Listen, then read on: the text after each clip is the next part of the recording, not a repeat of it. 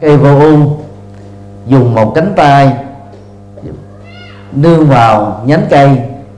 Bất giác thái tử tất đạt đa đã được hạ sinh. Và điều đó đã mở ra niềm vui bất tận cho cộng đồng uh, những người uh, ở tại uh, Dương Thành Ca Tỳ La Vệ. Vì uh, vào thời điểm đó đó Đức vua Tịnh Phạn cha của ngài đã trên 60 tuổi và hoàng hậu ma gia mẹ của ngài đó, đã hoài 50 tuổi. Sau nhiều năm đính hôn tưởng chừng như à, cơ hội sinh con đã hết hoàng hậu ma gia ban tặng thái tử Tất Đạt Đa cho dương quốc Ca Tỳ La Vệ là niềm vui bất tận đối với quốc gia này lễ ăn mừng à, đã được à, chào đón khắp dương thành, Ca Tỳ La Vệ. Và lúc đó đó, các vị đạo sĩ giỏi nhất về nhân tướng học đã được mời đến. Đạo sĩ A Tư Đà đón tướng Đức Phật như sau. Nếu ở lại làm vua, thái tử tất đạt đa sẽ trở thành chuyển luân thánh vương người có năng lực thống nhất dân sơn ấn độ về một mối. Đồng thời cai trị đất nước ấn độ bằng chủ nghĩa pháp quyền. Và bên cạnh đó đó vận dụng đạo đức để cho đời sống của người dân đó được thấm nhuần. Nếu à, không chọn con đường làm vua tất đạt đa sẽ trở thành bậc đại vĩ nhân bậc hiền triết bậc giác ngộ vĩ đại của nhân loại. Trong số các vị đạo sĩ, Kiều Trần Như là trẻ nhất. Lúc ấy, khoảng 26 tuổi, đã đặt giả thuyết về tương lai của thái tử Tất Đạt Đa như sau.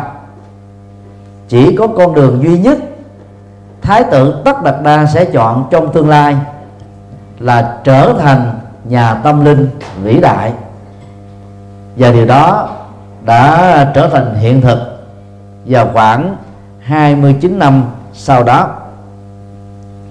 Vì là người à, rất yêu quê hương, có hiếu với cha, suốt 28 năm, thái tử tất đạt đa chọn con đường độc thân để có thể phụng sự cho xã tắc và nhân dân của mình một cách trọn vẹn nhất đầy đủ nhất.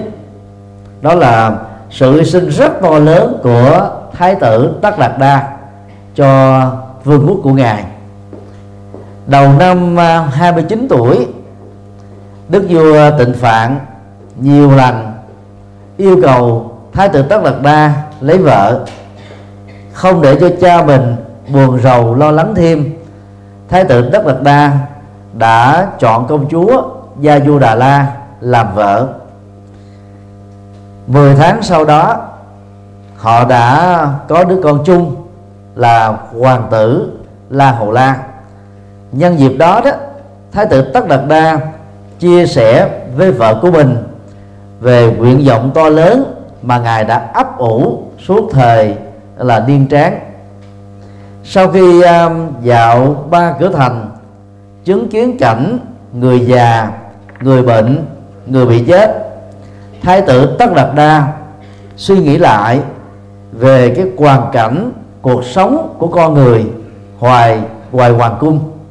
Ngài nhận thấy rất rõ, có một sự tương phản rất rõ rệt giữa đời sống ở trong hoàng cung mà bản thân ngài với tư cách là đông cung thái tử ở trong ba dương điện đáp ứng cho ba mùa mùa lạnh, mùa nóng và mùa mưa. Đang khi ngoài dương thành cao thị la vệ. Đời sống của người dân vô cùng khổ cực, nghèo khó, bất an. Từ đó, ngài thấy rất rõ, chọn con đường làm vua không phải là sự lựa chọn thông minh. Dạo cửa thành thứ tư, nhìn thấy một vị đạo sĩ sa môn. Đức phật nảy sinh trong đầu về cái viễn cảnh mà ngài sẽ trở thành bậc tâm linh trở về lại hoàng cung, chia sẻ với vợ hiền là công chúa gia du đà la lúc đầu, công chúa không đồng tình, nhưng về lâu, thấy rõ được cái tâm trạng, lý tưởng và nguyện vọng phụng sự nhân sinh của chồng mình là quá vĩ đại. Công chúa gia du đà la đã đồng ý. Thái tử tất đạt đa chia sẻ cái quan niệm của mình với ờ, đức vua tăng ờ, tịnh phận dương để mong vua cha của mình đồng ý. Rút cuộc thì, thì ông đã không đồng ý. Thái tử tất đạt đa trình với cha làm thế nào để cho con khỏi bị già bệnh và chết? Và làm thế nào để con không khỏi bị khổ đau? Vua tình phản trả lời các tiên đế ngày xưa tại dương thành cao tỳ la vậy này đến lúc ai cũng phải già, bệnh và chết. Những điều con muốn là không thể thực hiện được. Con có thể muốn ngay vàng, cha cho ngay vàng. Con muốn cái gì trên đời này cũng có thể được. Nhưng giải quyết các vấn đề đó thuộc ngoài tầm tay của cha. Thái tử tân đạt ba thưa thỉnh với cha mình rằng, nếu cha thương con mà không giải quyết được vấn nạn già bệnh, chết và khổ đau cho con và quần dân của dương thành ca tỳ la vệ. Xin cha hãy thương con, cho con một cơ hội để con tự làm việc đó. Đây là cách mà thái tử tất đạt đa, gọi là, đưa ra một cái thông điệp cho cha mình biết rằng là ngài sẽ chọn con đường trở thành bậc tâm linh, chứ không chọn con đường làm vua nhờ sự ủng hộ và hy sinh rất to lớn của công chúa Gia Du Đà La việc bỏ ngôi vua của thái tử Tất Đạt Đa đã được thành công. Để là có việc này đó công chúa Gia Du Đà La đã đạo diễn rất là tinh vi.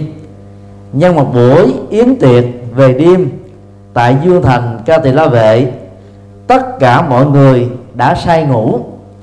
Công chúa gia du đà la đã chuẩn bị một gói à, tư trang trao cho thư ký riêng của thái tử tất đạt đa là sa nặc có một tình tiết mà bà đã giấu không cho chồng của mình biết, đó là trong đêm chồng mình từ giải hoàng cung để trở thành một nhà tâm linh, bà đã giả vờ ngủ sai. Thái tử tất đạt đa vào loan phòng, tạ từ người vợ hy sinh của mình. Bước ra, thái tử cảm thấy rất là đau xót quay trở lại loan phòng lần thứ hai. Tạ từ thái tử bước ra sau đó quay lại lần thứ ba. Tạ từ và thái tử đã ra đi. Khi thái tử rời khỏi loan phòng trên đôi má của công chúa Gia Gờ La chứa đựng hai giọt à, à, nước mắt. Vừa vừa để tiễn đưa vừa chua suốt cho cái à, cuộc tình rất là ngắn ngủi giữa bà với uh, uh, thái tử tất đạt đa. Vì uh, sự hy sinh lớn mà bà đành phải tạo điều kiện cho chồng của mình trở thành nhà tâm linh vĩ đại. Rời khỏi hoàn thành ca tề phá lệ ca tề la vệ về đêm thái tử cùng uh, thư ký của ngài là sa nặc băng vào rừng xanh sau đó lội qua sông ni liên thiền xin lỗi lội qua thông uh, à, adoma và đến được uh, nước vesali nơi có hai vị đạo sĩ sa môn rất lỗi lạc lúc bấy giờ đó là Arela và Uddaka dừng chân lại tại vị đạo sĩ Arela Đức Phật đã học và chứng đắc được vô sự hữu xứ, chỉ trong vòng chưa đầy 10 ngày. Sau đó, thái tử cảm thấy không hài lòng với cái kết quả đạt được này. Tạ từ thầy của mình, ngài đi đến vị đạo sĩ thứ hai là Uddaka. Tại đây cũng chưa đầy 10 ngày thực tập, thái tử tất đạt đa đã đạt được cảnh thiền phi tưởng, phi phi tưởng xứ và nhận thấy đây không phải là cảnh giới tâm linh mà ngài trông đợi thái tử tất đạt đa lễ tạ thầy của mình và tiếp tục lên đường hướng về nước Ma Kiệt Đà. Ma Kiệt Đà vào thế kỷ thứ sáu trước Tây lịch là trung tâm chính trị, văn hóa, tôn giáo giáo dục, xã hội quan trọng nhất trong 16 tiểu bang thuộc Liên bang Cộng hòa Ấn Độ thời đó. Và tại đây có núi khổ hạnh nơi mà rất nhiều các đạo sĩ Bà La Môn tu tập. Theo truyền thống của đạo Bà La Môn để chứng đắc được đạo quả các đạo sĩ Bà La Môn ngoài những đại lễ tế đàn giết hàng trăm con trâu hàng trăm con dê hàng trăm uh, con ngọc quý để hiến tế cho thượng đế thì phương pháp thực tập hàng ngày của họ đa là khổ hạnh, ép sát họ quan niệm rằng thân thể này là nguồn gốc của khổ đau, tạo ra nhiều bất hạnh bằng con đường hưởng thụ. Do đó, bằng cách trừng phạt thân thể bởi những phương pháp tu khó khăn nhất, ép sát nhất, họ kỳ vọng rằng sẽ chứng đắc được đạo quả và giác ngộ giải thoát. Trải qua chưa đầy hai tuần lễ các phương pháp tu khổ hạnh khó nhất như là đứng một chân suốt ngày nằm ngủ trên bàn trong quanh năm không thám không tắm mỗi ngày chỉ ăn á, một vài nấm mè sa môn tất đạt đa đã thành công trọn vẹn và suốt hơn 5 năm rưỡi sau đó tên tuổi của sa môn tất đạt đa nổi như cồn. Người ta tin rằng thái tử tất đạt đa từ khi thực tập phương pháp khổ hạnh của đạo bà la môn, đã trở thành hóa thân của thượng đế. Người ta tôn vinh ngài như là thượng đế trên trần gian. Kết thúc năm thứ sáu của việc tu khổ hạnh, sa môn tất đạt đa thấy rất rõ ngài chưa được giác ngộ. Suy nghĩ đi nghĩ lại, ngài đã quyết định từ bỏ phương pháp tu sai lầm này thuyết phục năm người bạn đồng tu không thành công, đức phật đã một mình hướng về bồ đề đạo tràng, nơi cách đó khoảng 8 cây số đường chi bay để thực tập con đường trung đạo, còn được gọi là bát chánh đạo, do chính ngài khám phá. Tại đây đó, chúng ta học được những đóng góp to lớn của đức phật về con đường tu, mà nhờ đó ngài từ một người phàm giống như chúng ta đã trở thành bậc giác ngộ đầu tiên trong lịch sử tư tưởng của nhân loại. Bài học thứ nhất, khi còn là một người tại gia, giàu sống trong cảnh vàng son, cung vàng, địa ngọc, đức phật đã không màng đến hưởng thụ cho bản thân ngài. Yêu nước, thương dân đức phật chọn con đường độc thân để đủ thời gian phụng sự cho nhân sinh. Đó là tấm lòng rất vĩ đại của đức phật. To lớn về lòng từ bi và sáng suốt như là vầng thái dương. Nhờ đó mà vận nước của dân tộc Sakya được ngày sáng. Thứ hai, kinh nghiệm tu tập tâm linh. Đức Phật là một người thuộc chủ nghĩa kinh nghiệm, chủ nghĩa thực nghiệm. Những gì được xem là tốt nhất trong phương pháp tu tập của các đạo sĩ sa môn, đức phật đã trải qua và nhận thấy không có kết quả. Những gì là phương pháp tu tập quan trọng nhất của đạo bà la môn, đức phật đã thực tập và chứng đắc và ngài thấy rất rõ đó không phải là cảnh giới giác ngộ đích thực. Vào thời đức phật, tại ấn độ, có hai trường phái tôn giáo chính, đạo bà la môn, nay gọi là đạo ấn độ, tức hinduism trong tiếng anh, là một tôn giáo nhất thần và sau đó trở thành tôn giáo đa thần. Tôn giáo này dựa vào ba kinh điển vệ đà làm nền tảng, chủ trương giai cấp và phân biệt xã hội, thượng tôn thờ thượng đế, thực tập khổ hạnh để mong giác ngộ và giải thoát. Đối lập và chống lại đạo bà la môn, trường phái sa môn còn được gọi là tôn giáo vô thần đúng nghĩa. Vào thời đức phật, tại ấn độ có ba tôn giáo vô thần. Thứ nhất là đạo kỳ na, những người chủ trương trở về với đời sống thiên nhiên ăn mặc áo không khí tức là không có áo quần. Và tu khổ hạnh à, dưới cái à, khí hậu mùa đông rất lạnh mùa đóng rất là khó chịu mong bằng phương pháp đó có thể giác ngộ giải thoát. Trường phái sa môn thứ hai là sa môn duy vật cổ sơ. Tức là những người cho rằng đó thượng đế không tạo ra con người và dạng vật mà vũ trụ này được tạo ra bởi bốn nguyên lý đất nước, lửa và gió, và họ tu khổ hạnh, mong rằng đó được giác ngộ, giải thoát. Đức phật là người sáng lập ra trường phái sa môn vô thần thứ ba, tản độ. Và con đường vô thần của ngài rất là khoa học, lấy con người làm trọng tâm và không chấp nhận số phận an bài bởi thượng đế hay là thần linh và bằng phương pháp đó, đức phật đã tu tập và giác ngộ giải thoát. Bài học 3 tại núi khổ hạnh, khi nhận thức rất rõ, phương pháp này không mang lại kết quả giác ngộ giải thoát.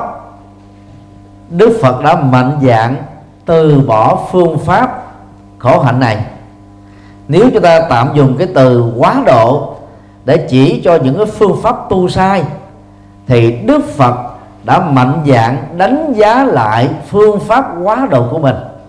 Mặc dầu bằng phương pháp đó, tên tuổi của ngài nổi như còn và người ta xem rằng ngài là quá thân của thượng đế hay là thượng đế đích thực trên trần gian.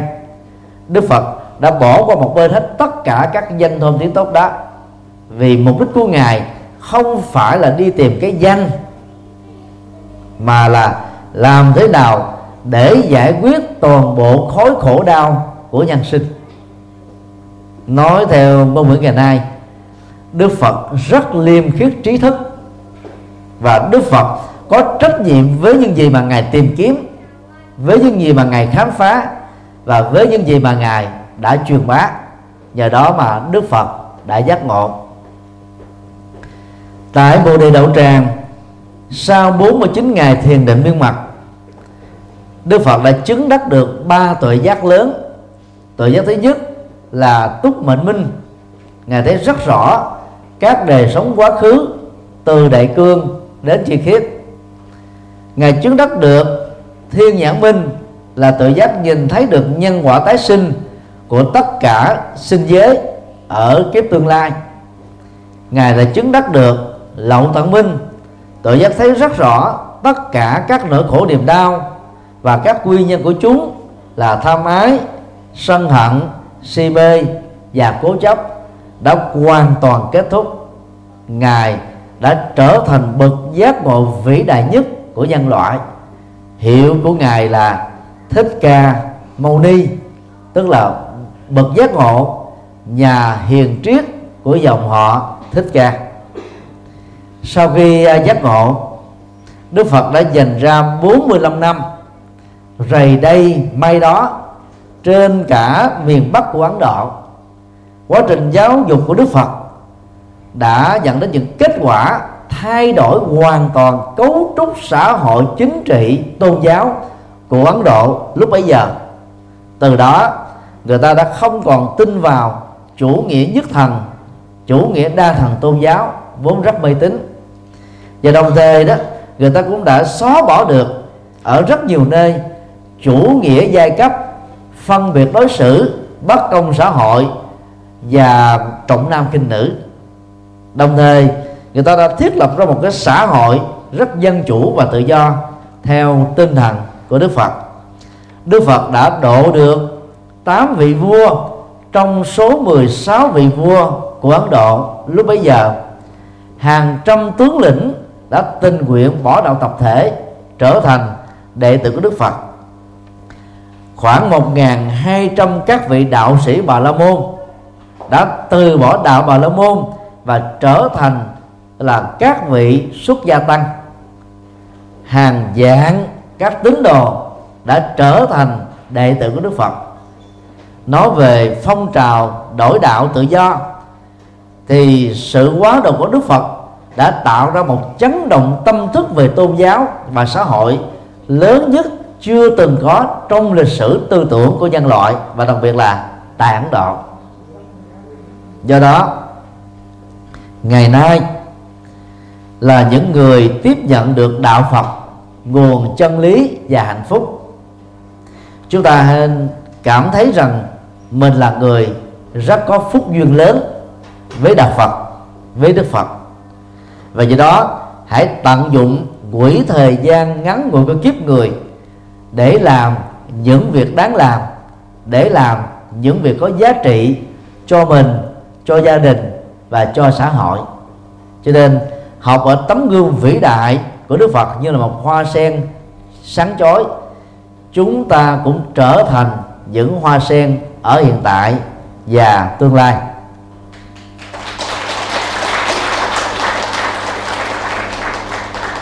Điều hai ý nghĩa biểu tượng của hoa sen. Trong tiếng Bali và Sanskrit bát mê đó là hoa sen. Một từ khác đó, cũng ờ, được sử dụng để chỉ cho hoa sen là na lâm. Trong uh, truyền thống uh, văn hóa của đạo Phật tại Ấn Độ hoa sen là biểu tượng của trí tuệ. Ví dụ như chúng ta có à, à, từ Đà, vốn là trường đại học đầu tiên của nhân loại được xây dựng vào thế kỷ thứ sau Tây lịch. Và Phật giáo đã khai sáng ra trường đại học Na Lan Đà vĩ đại đó. Na Lan Đà đó là một từ phối hợp bởi hai thành tố na lân có nghĩa là hoa sen, đà, có nghĩa là nơi chu cấp.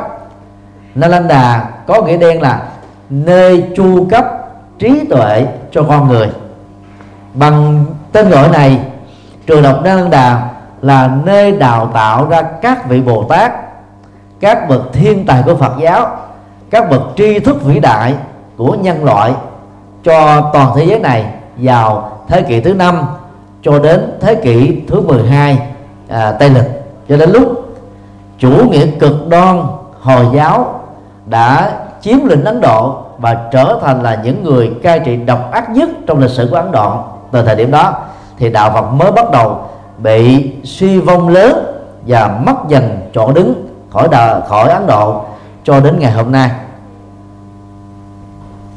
Do đó niệm phật đường, pháp hoa, nơi mà cộng đồng người Việt Nam tại thành phố Erfurt sử dụng tên gọi của pháp hoa cho tông chỉ tu học của mình, thì cần phải biết ý nghĩa biểu tượng của hoa sen. Kinh diệu pháp liên hoa tương truyền được Đức Phật thuyết giảng trên đỉnh núi linh thú. Ai đã có lần đến núi linh thú, quan sát xung quanh, chúng ta sẽ nhận ra rằng đỉnh núi linh thú giống như là cái gương sen. Các dãy núi bọc xung quanh linh thú đó giống như là những cánh sen. Và từ ở trên à, trực thăng hoặc là máy bay nhìn xuống, chúng ta sẽ thấy là một cái hoa sen theo tượng hình ở ngay vị trí của núi linh thú. Đó là một cái hình thù rất là đặc biệt. Và tại đây, Đức Phật đã nói bài kinh Diệu Pháp Liên Hoa, Sattama Buddharika Sutta. Nghĩa đen là hoa sen chính pháp nhiệm màu. Tại sao hoa sen được sử dụng để mô tả về chánh pháp nhiệm màu của Đức Phật? Lý do là như sau. Hoa sen đó tồn tại ở bùn nhơ và nước động bùn á, thì tanh nước động á, thì dơ. Hoa sen đã tận dụng được cái điều kiện tồi tệ đó để làm cho chính nó trở nên rất đặc biệt so với các chủng loại hoa còn lại. Hoa sen có đầy đủ gương nhụy cánh và hạt. Điểm đặc biệt khác ở hoa sen đó là khi còn ở dưới bùn, với tư cách là một cái bút sen, khi ngôi lên mặt nước, nở được một cánh, hoặc là nở được phân nửa cánh, hoặc là nở trọn vẹn, thì bút sen và hoa sen giống nhau ở chỗ là đều có đầy đủ gương, nhụy, cánh và hạt. Bằng hình ảnh hoa sen đặc biệt này, đức phật muốn ám chỉ rằng tất cả chúng sinh trong đó có con người và các loài động vật. Dầu có thân phận khác nhau. Khi khổ đau, lúc hạnh phúc. Khi phàm phu, lúc giác ngộ. Bản tâm với sự giác ngộ vốn là một tiềm năng chưa từng bị mất đi ở con người. Chúng ta có thể xem mình là các búp sen. Các đức phật giác ngộ là các hoa sen đã nở trọn phần giữa chúng ta với các đức phật chỉ khác nhau là thì hiện tại và thì tương lai. Đức phật là phật giác ngộ ở thì hiện tại, chúng ta là giác ngộ trong thì tương lai. Cái khoảng cách đó là thời gian thôi. Và bằng hình ảnh này, thông điệp mà đức phật muốn nhấn gửi cho chúng ta là đừng rơi vào tâm trạng mặc cảm tự ti, mà tự khinh thường chính mình. Đất nước Việt Nam đã trải qua lịch sử mấy nghìn năm bị chiến tranh do giặc xâm lăng, bị à, biến làm thuộc địa do thất bại trong các cuộc chiến ngoại xâm của à, các à, quốc gia cường quốc chúng ta đã từng bị Trung Quốc đô hộ 10 thế kỷ, từ thế kỷ thứ nhất đến thế kỷ thứ 10 chúng ta đã từng bị Pháp đô hộ gần 100 năm. Chúng ta đã từng có nội chiến ba chục năm với sự tác động của Hoa Kỳ và lịch sử Việt Nam đó, trải qua rất nhiều đau thương với tư cách là nạn nhân của chiến tranh riêng đối với Trung Quốc đã có ít nhất là 65 lần xâm lăng và chiến thắng Việt Nam. Nhưng rút cuộc rồi đó Trung Quốc đã bị Việt Nam gọi là đánh cho nhục nhã quay trở về nước.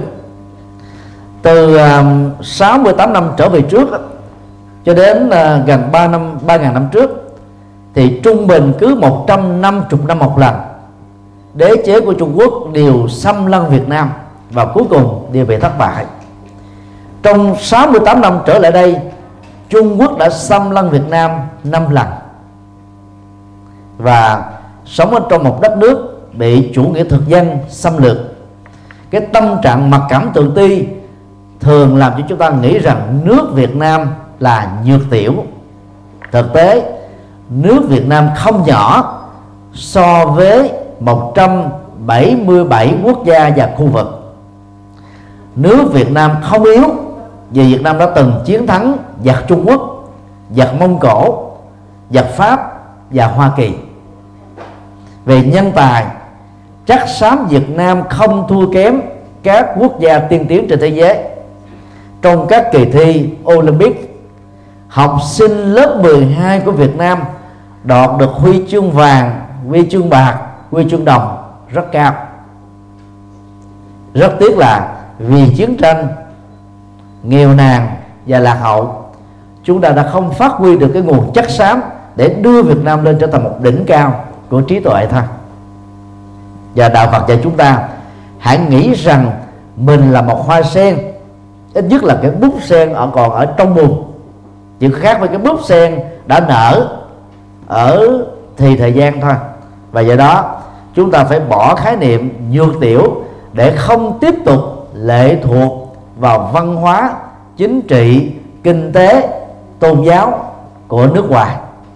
Chúng ta cần phải có cái tinh thần độc lập dân tộc, có tinh thần văn hóa dân tộc, có tinh thần yêu nước và có tinh thần là tự vươn mình lên như là cái búp sen từ bụng nhơ nở hương thơm ngát. Như là hoa, như là à, Đức Phật đã dùng hình ảnh đó để chỉ cho bài kinh triết lý vô cùng to lớn của ngài. Khi Đức Phật nói uh, chánh pháp như là hoa sen ngài muốn chỉ rằng là bài kinh này đó mục đích giúp cho người tu học có cơ hội là phát huy được tiềm năng Phật bào tay Phật bào thai Phật. Tức là cái khả năng giác ngộ trở thành Phật trong tương lai vốn chứa đựng trong mỗi con người và nhận thức đó sẽ giúp cho chúng ta không rơi vào tâm lý mặc cảm và tự ti. Nhờ đó mà chúng ta nỗ lực vươn lên để trở thành là đặc biệt và và chiến thắng được số phận của chính mình. Điều ba hoa sen qua biểu tượng à, tùng địa dõng xuất trong kinh à, diệu pháp liên hoa có một à, câu chuyện ngụ ngôn mà triết lý của đó đáng được chúng ta cùng suy gẫm. Khi à, các vị bồ tát đến từ các hành tinh khác lắng nghe đức phật giảng về hoa sen chánh pháp nhiệm màu rằng là mỗi người đều có tính phật. Các vị bồ tát này đã phát nguyện tình nguyện ở lại hành tinh của chúng ta. Hỗ trợ đức phật truyền bá chân lý vĩ đại của ngài. Đức phật tán dương tấm lòng cao thượng và vĩ đại của các vị bồ tát đến từ các hành tinh.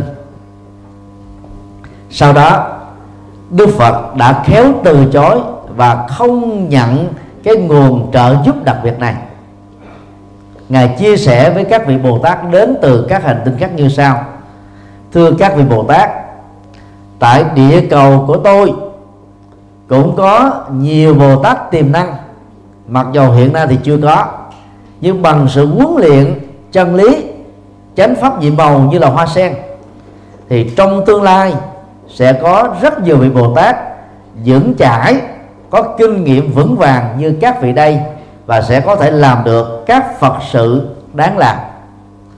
Nói xong từ dưới đất nhảy vọt lên những vị bồ tát mới mới toàn, giống như các vị tăng binh trong phật pháp.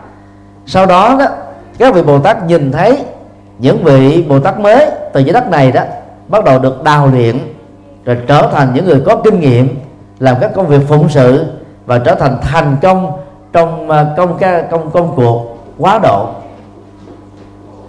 Câu chuyện này đó, nếu chúng ta hiểu theo nghĩa đen, có vẻ hơi quan đường, vì chỉ trong vòng chỉ có vài chục giây, từ dưới đất giọt lên, từ một người nhỏ giống như phù đổng thương vương, ăn ba ngày, trở thành một lực sĩ to lớn, chiến thắng được giặc ăn ở đây các vị bồ tát đó ờ, là tăng trưởng rất là nhanh chóng tăng trưởng về thể chất, sau đó tăng trưởng về trí tuệ và trở thành là những nhà tâm linh rất là vĩ đại. Thực ra, câu chuyện các vị bồ tát từ dưới đất vọt lên là biểu tượng của tiềm năng trở thành hiện thực, cũng giống như cái bút sen trở thành cái hoa sen. Khi chúng ta nhìn thấy cái bút sen trên đường hoa sen, chúng ta được quyền tin rằng các cháu thiếu nhi chỉ sau hai chục năm trở thành thanh niên. Sau sáu chục năm trở thành người già. Tương tự, các học sinh lớp 1 sau trung bình 20 năm hoặc hơn thế sẽ trở thành là các giảng viên.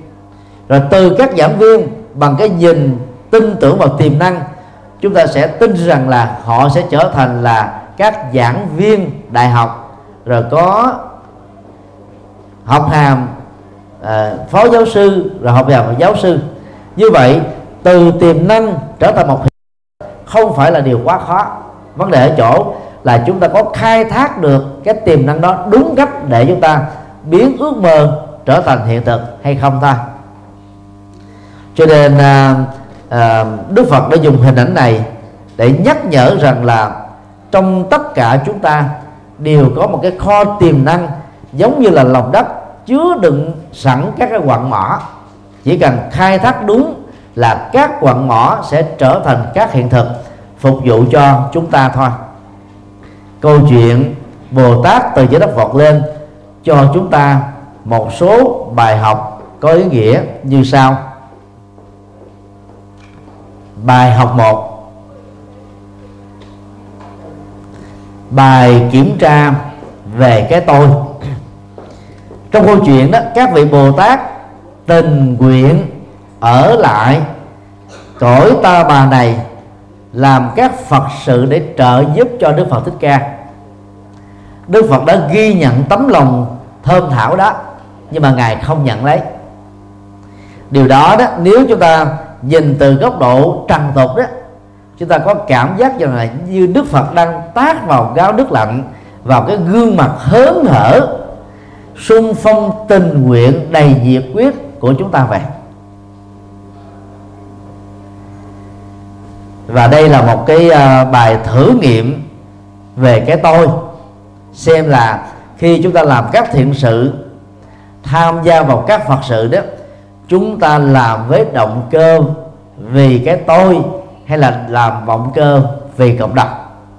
Nếu chúng ta làm vì cái tôi đó thì chỉ cần một cái sự thử nghiệm đó không, chúng ta sẽ nản chí thất lòng, bỏ cuộc nửa chừng thôi. Vì chúng ta nghĩ rằng là cái cái nhiệt huyết của mình không được trân trọng, không được sử dụng đến đó là không được đó là đặt vào một cái cái điều kiện để cho nó ngày càng được phát triển. Do đó, khi tham gia vào các phật sự, trước nhất chúng ta phải có tấm lòng gọi là phát tâm, tức là tự mình tình nguyện, sung phong tìm việc mà làm, thì lúc đó cái cơ hội phụng sự đó mới trở nên to lớn và vĩ đại.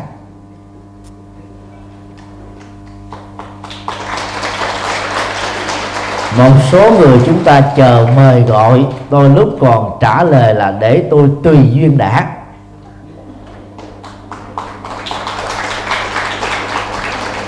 Điều đó cũng giống như là khi ờ, phước báo có cơ hội đến gõ cửa và phụng sự cho mình chúng ta đã vẫy tay chào và nghĩ rằng tôi không có nhu cầu. Từ bỏ phước báo từ bỏ cái cơ hội để được hạnh phúc là điều không thông minh. Do đó cộng đồng người Việt Nam tại thành phố Erfurt nói riêng và trên um, năm châu này nói chung đó giàu rất bận rộn. Chúng ta hãy nên bắt chước như những con chim đầu đàn tình nguyện sung phong giảm bớt đi những cái thời gian quý giá của mình tại gia đình, cho việc cộng đồng, cho việc Phật. Và nhờ cái sự hy sinh đóng góp to lớn đó đó, chúng ta mới làm cho cộng đồng trở nên đoàn kết, gắn bó, thương yêu. Thay vì là là mạnh ai lấy sống đèn nhà ai lấy tỏ. Và nhờ những cái hội đoàn, nhờ những cái sinh hoạt Phật giáo, mà cái cộng đồng người Việt Nam đó hiểu biết nhau hơn xóa đi những cái khoảng cách hững hờ mà chúng ta có thể bị vấp phải do cái cái um, môi trường sống ở phương Tây quá chú trọng đến cái tôi và sự tự do cá nhân. Cho nên đó những người hy sinh cho việc cộng đồng và hy sinh đó, cho thiện sự và phật sự sẽ không bao giờ cảm thấy mình đó là cô đơn và trống trải vì nghĩa cử cao lớn và vĩ đại đó làm cho các hành động của chúng ta trở nên có giá trị cho cuộc đời hơn. Ai làm được các công việc đó? Đang là các vị bồ tát đi trên con đường tâm linh của bồ tát đạo. Rất là rất là cao quý. Do đó, chúng ta hãy nỗ lực và trở thành các thành viên năng động nhất, giống như các vị bồ tát đến từ các hành tinh khác đã tình nguyện ở lại cõi ta bà này để phụng sự độ sinh. Bài học 2 khai thác tiềm năng. Câu chuyện các vị bồ tát mới toanh là tăng binh từ dưới đất vọt lên, cho thấy rằng là bằng phương pháp và trí tuệ, cái nguồn tiềm năng vốn có sẽ được phát huy lớn. Ấn Độ là một ví dụ điển hình về lĩnh vực này. Sau khi ờ, đế chế Anh quốc rút khỏi Ấn Độ, giao trả cái quyền độc lập chủ quyền thiên liêng cho Ấn Độ vào năm 1949 thì các nhà lãnh đạo của Ấn Độ lúc đó, theo cái tư vấn của Mahatma Gandhi, đã chọn con đường là độc lập về kinh tế đối với các nước. Mặc dầu cái con đường đó trải qua rất nhiều các khó khăn, sau bốn thập niên, Ấn Độ đã có thể độc lập được mọi thứ. Ấn Độ có nền giáo dục tương đối khá tốt. Họ có các khoa học gia ngang tầm với các học khoa học gia hàng đầu của thế giới. Họ có thể tự mình sáng tạo được chế tạo được tất cả mọi thứ mà không lệ thuộc vào nền kinh tế của bất kỳ một quốc gia nào trên hành tinh. Xe cộ cầu đường các công trình dân dụng các kỹ sư của Ấn Độ đều có thể làm được mặc dù không đẹp không tốt như là những quốc gia đẳng cấp về công nghiệp như Đức, Mỹ và Nhật Bản cái nền công nghiệp của hiện đời của Ấn Độ đủ sức để giúp cho dân Ấn Độ được độc lập. Và nhờ cái chủ trương phát huy nền cái kinh tế nội lực mà Ấn Độ không bị lệ thuộc vào ngoại bang. So Ấn Độ với Việt Nam, hai quốc gia thoát ra khỏi cái à, chủ nghĩa thuộc địa của ngoại bang. Trong cùng thời điểm giống nhau, Việt Nam đi trước hầu như là 4 năm. Nhưng mà đến bây giờ đó, nước Việt Nam chúng ta lại tiếp tục lệ thuộc kinh tế vào nước ngoài.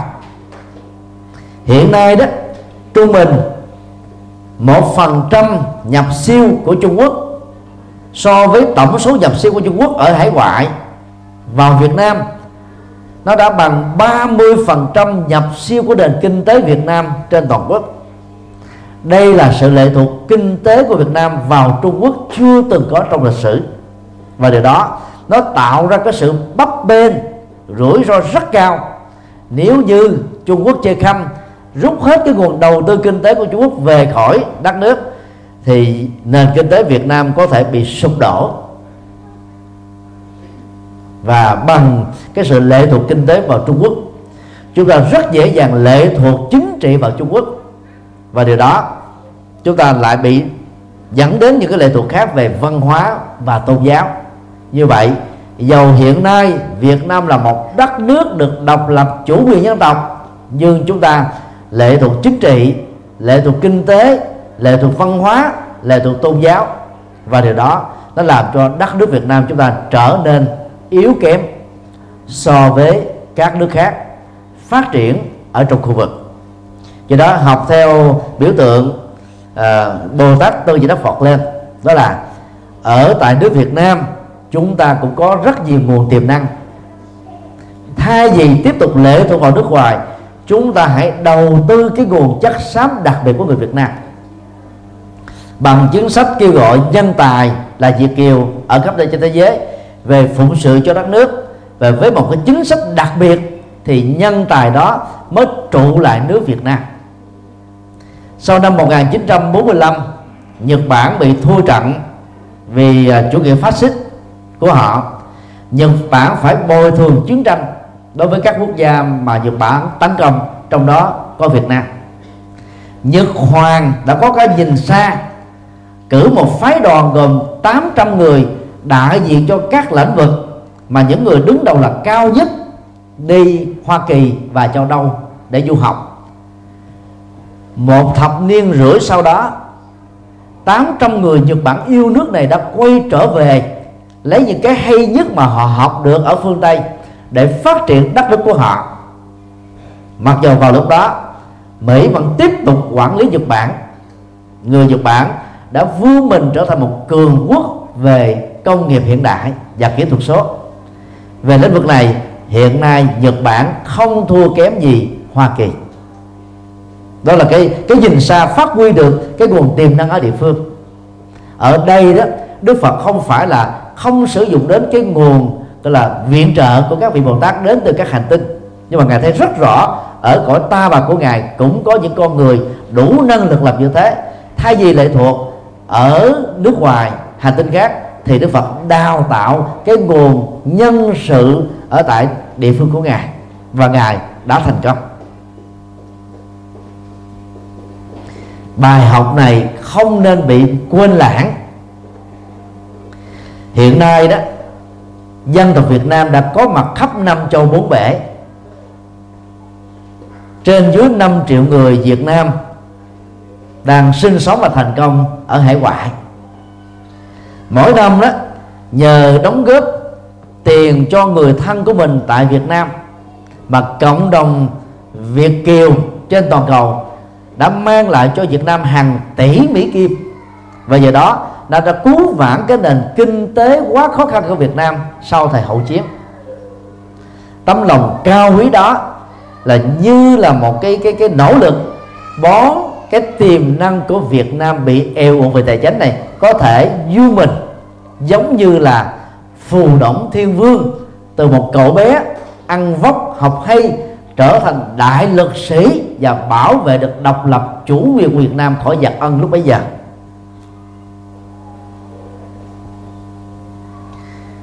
Rất là đáng tán dương nhiều tấm lòng cao quý của người Việt Nam ở hải ngoại. Mặc dầu có một giai đoạn sau khi đi vượt biên vì cái tình trạng đất nước khó khăn và chính sách nó không khôn ngoan của Việt Nam nhiều người đã quay trở về để phụng sự đất nước và giúp cho người thân của mình. Giai đoạn đó đó, người ta thường xem những người đi vượt biên là kẻ bán nước. Nhưng mà sau đó chính sách Việt Nam thay đổi, xem những người quay trở về là yêu nước và kêu gọi họ tiếp tục về nâng đỡ và trợ giúp cho Việt Nam. Đó là chính sách biết khai thác và phát huy được cái cái nguồn tiềm năng của Việt Nam và trong vòng 5 năm trở lại đây, cái nguồn chất xám và tiềm năng của Việt Nam khắp nơi đó đã quay trở về trong nước để đóng góp vào phụng sự. Đó là những cái tấm gương à, rất đáng được tán dương. Trong số đó, điển mẫu nhất xin nêu ra sự kiện của giáo sư Ngô Bảo Châu. Sau khi à, đoạt được à, giải phiêu về toán học danh giá, tương đương với giải Nobel giáo sư Ngô Bảo Châu á, vào mùa hè. Thay vì tiếp tục dạy ở Mỹ và nhiều nơi thỉnh giảng trên khắp thế giới ông có thể kiếm ra gọi là vài chục ngàn đô, đô la cho những buổi thuyết trình. Ông đã quay về Việt Nam đóng góp cho viện toán học cao cấp mà do chính ông đề xuất và được thủ tướng chấp nhận. Ngô Bảo Châu tin rằng là bằng việc lập ra cái viện toán học cao cấp Việt Nam sẽ có các nhà khoa học gia mới, trẻ trung trong tương lai. Nhờ vào cái kiến thức toán học, vốn là cái nền tảng của tất cả các ngành khoa học. Tức là bỏ cái cơ hội kiếm vài chục ngàn đô từ những buổi thuyết trình trên toàn cầu. Giáo sư Ngô Bảo Châu làm việc không ăn lương suốt mấy tháng mùa hè tại Việt Nam trong vài năm qua. Đó là cái đóng góp rất là to lớn như vậy, khi chúng ta mở tâm bồ đề nó theo đạo phật, thì lúc đó chúng ta đồng thời mở tâm từ bi và xem cái nỗi khổ niềm đau của đồng loại cũng ít nhiều liên hệ đến bản thân chúng ta. Cho nên chúng ta không cho phép mình dững dưng trước nỗi khổ niềm đau của dân tộc Việt Nam mình. Và do đó giàu ở đâu, chúng ta cũng nghĩ về quê hương và bằng khả năng à, sở trường nghiệp vụ của mình chúng ta nên đóng góp cho đất nước ngày càng phát triển và đi lên.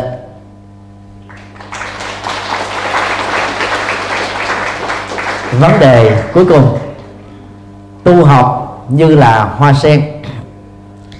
Hiện nay cộng đồng người Việt Nam um, ở hải ngoại đang du mình thành công trong rất nhiều các lĩnh vực.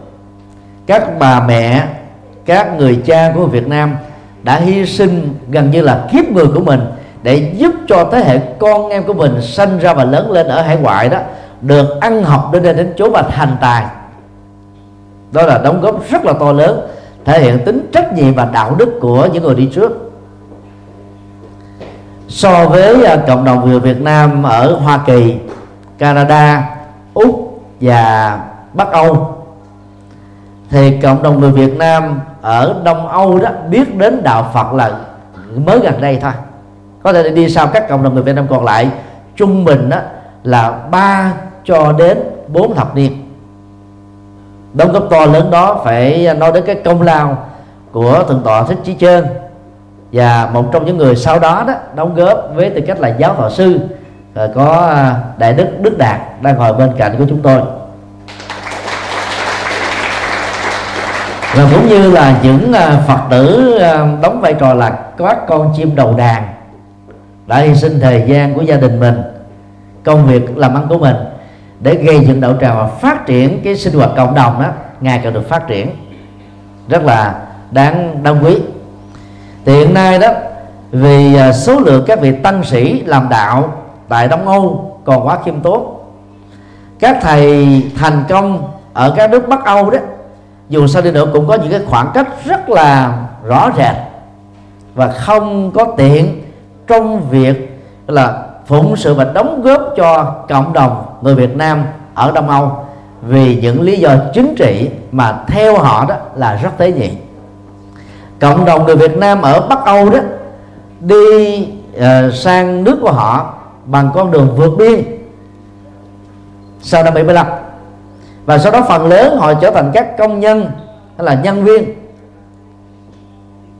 Do đó đó so với cộng đồng Đông Âu đi hợp tác lao động một số tinh hoa trong số đó trở thành là các giảng viên và giáo sư ở các trường đại học. Chúng ta thấy là cái cái bản chất định cư của hai cộng đồng Bắc Âu và Đông Âu là rất khác nhau. Đông Âu á, thì theo ờ, cái cái khuynh hướng xã hội chủ nghĩa còn Bắc Âu thì theo cái khuynh hướng của những người dược viên nặng về tư bản chính vì thế mà cái cái cái hòa hợp đoàn kết giữa hai cộng đồng vẫn chưa có. Do đó các thầy thành công về Phật sự ở Bắc Âu chưa là sẵn lòng để giúp đỡ cho cộng đồng Phật tử Việt Nam ở Đông Âu. Đó là một điều rất là đáng tiếc. Còn các tu sĩ đó ở tại Việt Nam, khi à, làm đạo hải ngoại đó, thì đến các nước Bắc Âu đó cũng gặp một số khó khăn đó là những cái phân biệt đối xử mà người ta thường gán cho các vị tu sĩ ở trong nước đi ra nước ngoài làm đạo đó là chiếc nón cối, tức là cánh tay nối dài của chủ nghĩa cộng sản. Mà vốn đó là một ngộ nhận rất là đáng tiếc. Do những cái ngộ nhận đó, những cái hệ quả phân biệt à, ý thức hệ chính trị trước năm 75 đã để lại một cái cái cái bất à, hòa hợp đoàn kết của cộng đồng người Việt Nam. Đất nước Việt Nam đã trải qua 40 năm độc lập nhưng mà lòng người đó vẫn chưa được hàn gắn. Chính vì thế mà cộng đồng người Việt Nam tại Đông Âu này gặp thiệt thòi rất lớn. Nếu không có các nỗ lực của các vị thầy như vừa nêu tại Đông Âu này đó, thì hoạt động Phật sự của cộng đồng Phật tử Việt Nam tại Đông Âu lại còn khó khăn hơn nữa. Trong à, chiều hướng nỗ lực để tìm kiếm ánh sáng chân lý, nhiều người đã bắt gặp được à, đạo Phật tịnh độ qua con đường của các vị sư à, truyền đạo của Đài Loan.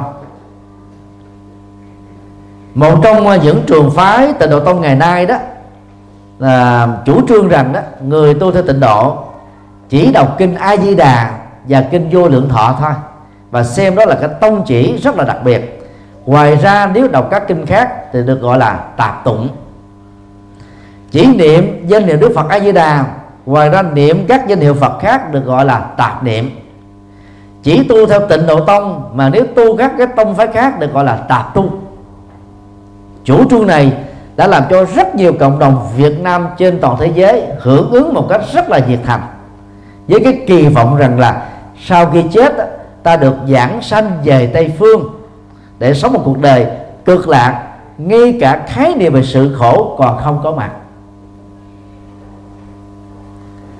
Điều à, đáng nói ở đây đó đó là nếu chúng ta tu Phật mà không có nền tảng vững chãi đi theo pháp môn như vừa nêu đó chúng ta dần dà xa với bản chất của đạo Phật với những gì mà Đức Phật đã dạy ở trong các kinh.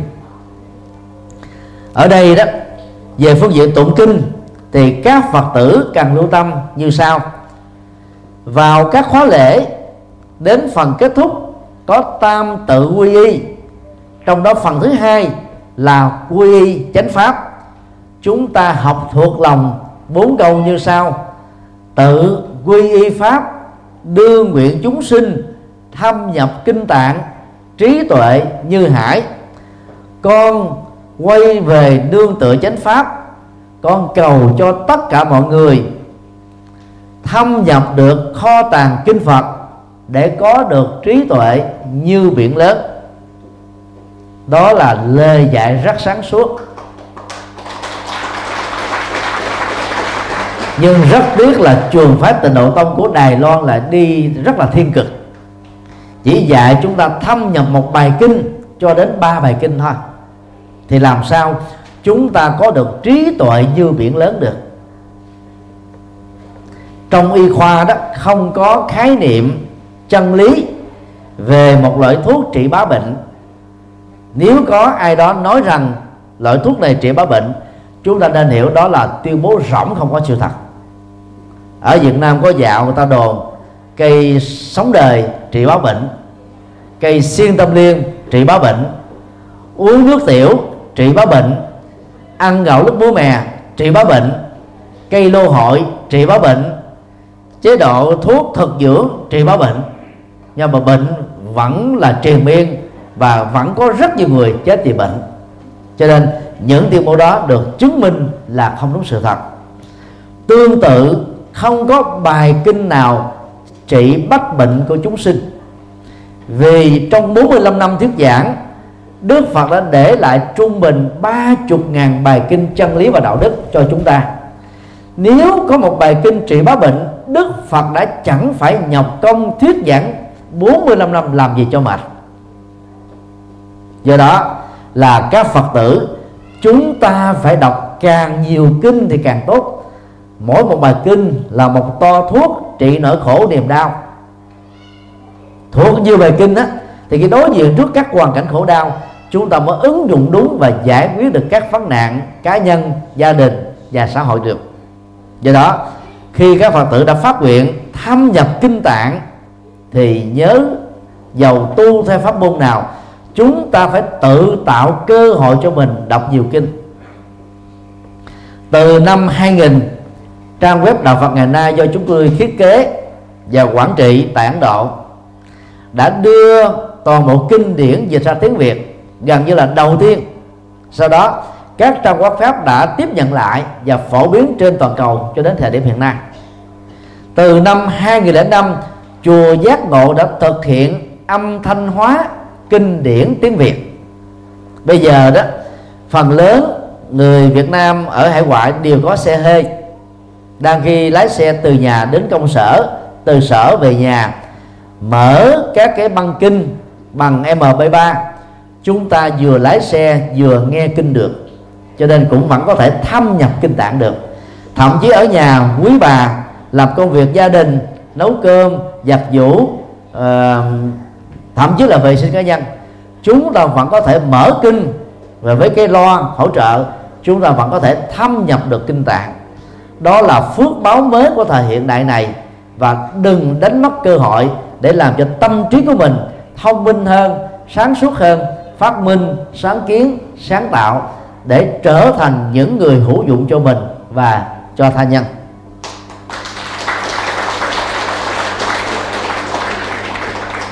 Về à, vấn đề niệm phật đó thì cái cốt lõi là nương vào nó để chúng ta đạt được chánh niệm. Chúng tôi tạm gọi niệm phật là phương pháp chuyển đầy tâm. Ai đã dùng à, sử dụng cái remote control để điều chỉnh các cái kênh truyền hình ấy thì khi nào cái kênh nào mà chúng ta tâm đắc rồi chúng ta giữ lại mà chúng ta xem. Còn kênh nào mình không thích đó, mình bấm nút là cho nó qua kênh mới bằng phương pháp tương tự. Khi tâm mình loạn động, trước các cái biến thiên của cuộc thời, cuộc đời như là lên voi xuống chó, thành công, thất bại, vô thường, tan tốc chết đốc, khổ đau, thì việc niệm phật sẽ giúp cho tâm chúng ta lại trên danh hiệu của Đức Phật. Nhờ đó mà chúng ta quên đi một cách có phương pháp. Những nỗi khổ, niềm đau không đáng để chúng ta phải ghi nhớ chúng. Và niệm phật đã trở thành phương pháp giúp cho người tu đạt được chánh niệm. Tức là làm chủ cảm xúc, làm chủ tâm mình ở giờ khắc bây giờ và ở không gian tại đây. Cho nên, khi niệm phật, nhớ là đừng xen lẫn bất kỳ một lời cầu nguyện nào. Vì như thế, chúng ta đang rơi vào tạp niệm. Do đó niệm phật không thể tạo ra phước báo vô lượng như đã được chủ trương. Niệm phật một câu, phước sanh vô lượng, lại phật một lại, tội diệt hà sa, chuyện đó không có thật. Cái đó chỉ là cái lời khích lệ tinh thần thôi. Có thể thầy nói, cái quý phật tử hơi bị sốc. Nhưng mà vì trách nhiệm truyền bá Phật pháp, những người tu không thể nói sai chân lý được. Nếu lại Phật niệm Phật mà giải quyết được tất cả các vấn đề khổ đau Đức Phật chẳng phải nhập công truyền bá chân lý làm gì cho mệt. Theo Đức Phật đó, muốn giải quyết khổ đau, chúng ta phải truy tìm nguyên nhân của khổ đau là cái gì đối với trường hợp của mình. Theo ngài đó, có những khổ đau có nguồn gốc từ tham lam, do phạm pháp, do ích kỷ, do xấu xa.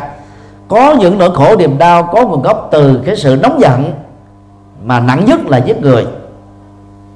Ở mức độ đơn giản hơn đó là xung đột, mâu thuẫn, lợi trừ, không hợp tác, không ờ, đồng tình, không tùy hỷ công đức, không tán dương lẫn nhau, ganh tị, ganh đua, vân vân.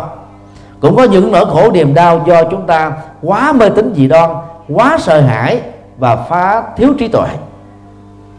Cũng có những nỗi khổ niềm đau do chúng ta cố chấp biết đúng mà vẫn không sửa để đi theo, biết sai mà vẫn không chuyển nghiệp chỉ cần truy nguyên được cái nguyên nhân của nỗi khổ niềm đau chúng ta đã giải quyết được khổ đau hết mấy mươi phần trăm rồi. Còn niệm phật chủ yếu là để cho tâm được bình an. Mà khi tâm được bình an đó thì khổ đau không có chỗ để bám trên thân và tâm của chúng ta được. Chứ còn bản chất của niệm phật không thể mang lại phước báo. Lại phật đó, thì giúp cho chúng ta tăng trưởng được à, sức khỏe rồi tĩnh tâm và đồng thời để sám hối được nghiệp trước còn muốn có phước báo của loại nào chúng ta phải gieo trồng công đức đúng với nhân quả của nó thì mới thành công được. Cho nên đó, đừng quá cường điệu chức năng của niệm phật. Người tu phật phải niệm phật để nhớ phật. Nhưng mà muốn có phước báo phải làm rất nhiều việc công đức và phước báo. Kinh A Di Đà nói muốn giảng sanh tây phương chúng ta phải hội đủ năm điều kiện. Căn lành lớn tức là hết sanh sân si. Công đức lớn là tham gia Phật sự và thiện sự nhân duy túc lớn là mở đạo tràng và khuyên mọi người cùng tu. Pháp âm lớn là sử dụng dữ liệu của ta bà để xây chánh nhân tịnh độ ở hiện tiền và niệm Phật nhất tâm bất loạn. Phần lớn chúng ta quên bốn yếu tố đầu, chỉ nhớ yếu tố cuối cùng cho nên chúng ta làm chưa chuẩn đúng với lời Phật dạy. Và do đó, hãy mạnh dạng bổ sung, đừng có tiếc nuối, đừng có bị sốc gì hết. Trước đây mình làm chưa đủ, bây giờ chúng ta bổ sung cho đủ thôi giống như cơ thể mình nó thiếu chất bổ nào thì chúng ta phải uống chất bổ tổng hợp đó. Kính thưa um, các quý thầy hữu tri thức tu tập á, sẽ giúp cho chúng ta từ một người phàm trở thành chân nhân. Từ một chân nhân đó trở thành à, tiệm bằng thánh nhân. Từ tiệm bằng thánh nhân chúng ta trở thành thánh nhân. Đó là cái quá trình tự đào thải tất cả những nỗi khổ, niềm đau và nguyên nhân của chúng thôi. Và hãy liên tưởng đến hoa sen nở ra từ bụng nhơ nước động khi tu tập như vậy, chúng ta không nên chán bỏ cõi ta bà, như một số nhà sư của Đài Loan đã chủ xướng. Vì mình chán cõi ta bà đó, chúng ta sẽ không giữ, sử dụng được dữ liệu của ta bà, như là hoa sen đâu có chán bùn như nước động hoa sen tận dụng bùn nhơ nước động để làm cho nó đặc biệt hơn các loài hoa còn lại. Việt Nam gần đây đã chọn hoa sen làm quốc hoa, không phải là chuyện tình cờ. Về phương diện y dược, hoa sen có thể trị bệnh. Tâm sen, ngó sen, hạt sen, trị bệnh mất ngủ, bổ tim, thận. Cộng sen, ngó sen có thể ăn được lá sen có thể gói bánh được. Không có cái gì ở trên cái cái cây sen mà không sử dụng được. Cho nên đó ngoài phương diện y dược, hoa sen còn có giá trị kinh tế. Hoa sen đi vào văn hóa, phong tục, tập quán, nghệ thuật, tôn giáo, hoa sen đã trở nên thân quen và không thể thiếu trong đời sống của con người. Và phải nghĩ rằng mình là hoa sen ở cõi ta bà, không chán ghét cõi ta bà và nỗ lực để xây dựng cực lạc cho chính mình. Còn tương lai giảng sinh đó lệ thuộc vào cái hiện tại an lạc của chúng ta bây giờ và tại đây thôi.